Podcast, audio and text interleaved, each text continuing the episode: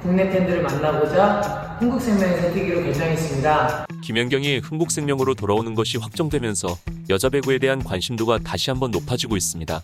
그리고 이번 시즌 선수 등록이 모두 마무리되면서 남녀 배구 선수들의 전체 연봉이 공개되었습니다.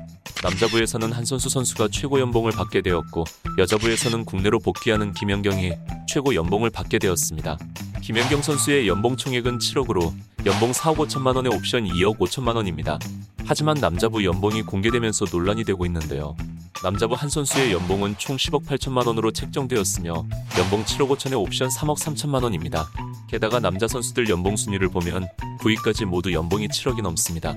이에 따라 남녀를 떠나서 세계적으로 인정받는 김연경 선수의 연봉이 국내 리그 남자 선수들보다 적은 것에 대해서 배구 팬들의 불만이 나오고 있습니다. 이는 남녀부 셀러리 캡 적용 때문인데요. 남자부는 58억 가량의 보수가 적용되며 여자는 이의 절반도 되지 않는 23억 원의 보수가 적용되기 때문입니다. 배구는 남녀부 모두 7개 구단으로 이루어져 있으며 각 구단은 책정된 보수 안에서 선수들의 연봉을 맞춰야 합니다. 게다가 남자부는 2020년에 31억에서 현재 58억까지 올랐지만 여자 배구는 2020년에도 23억으로 3년째 동결되고 있어서 더 문제가 되고 있습니다. 또한 여자부는 연봉 총액에서 한 선수가 25%를 넘게 받아선 안 된다고 정해져 있기 때문에 다 끌어모아도 연봉 7억을 넘길 수가 없습니다.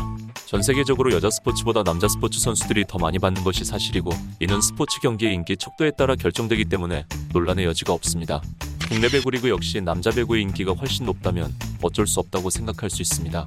하지만 단순히 올림픽 성적과 시청률로 따졌을 때 여자 배구 인기가 남자 배구에 비해 뒤떨어지지 않습니다.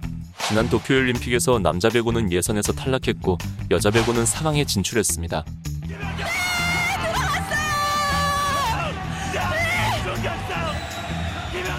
게다가 지난 시즌 전반기 기준으로 스포츠 채널에서 집계한 여자 배구 평균 시청률은 1.15%로 같은 시즌 프로야구보다 높았지만 남자부는 0.7% 수준에 머물렀기 때문입니다. 아마도 김연경이 복귀한 이후 여자 배구 시청률은 더욱 올라갈 것으로 예상됩니다. 김연경의 연봉이 7억 원이라는 사실보다 더 큰 문제는 salary cap의 적용으로 인해 스타 선수들이 높은 연봉을 가져가고 나면 나머지 후보나 수련 선수들이 가져가는 연봉은 직장인보다 못한 수준이기 때문입니다.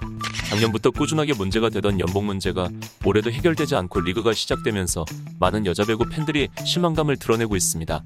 하지만 일본 네티즌들은 김연경 선수의 연봉은 납득할 수 없는 수준이지만 국내 여자 배구 선수들의 수준을 따지면 지금 연봉도 높다고 이야기합니다.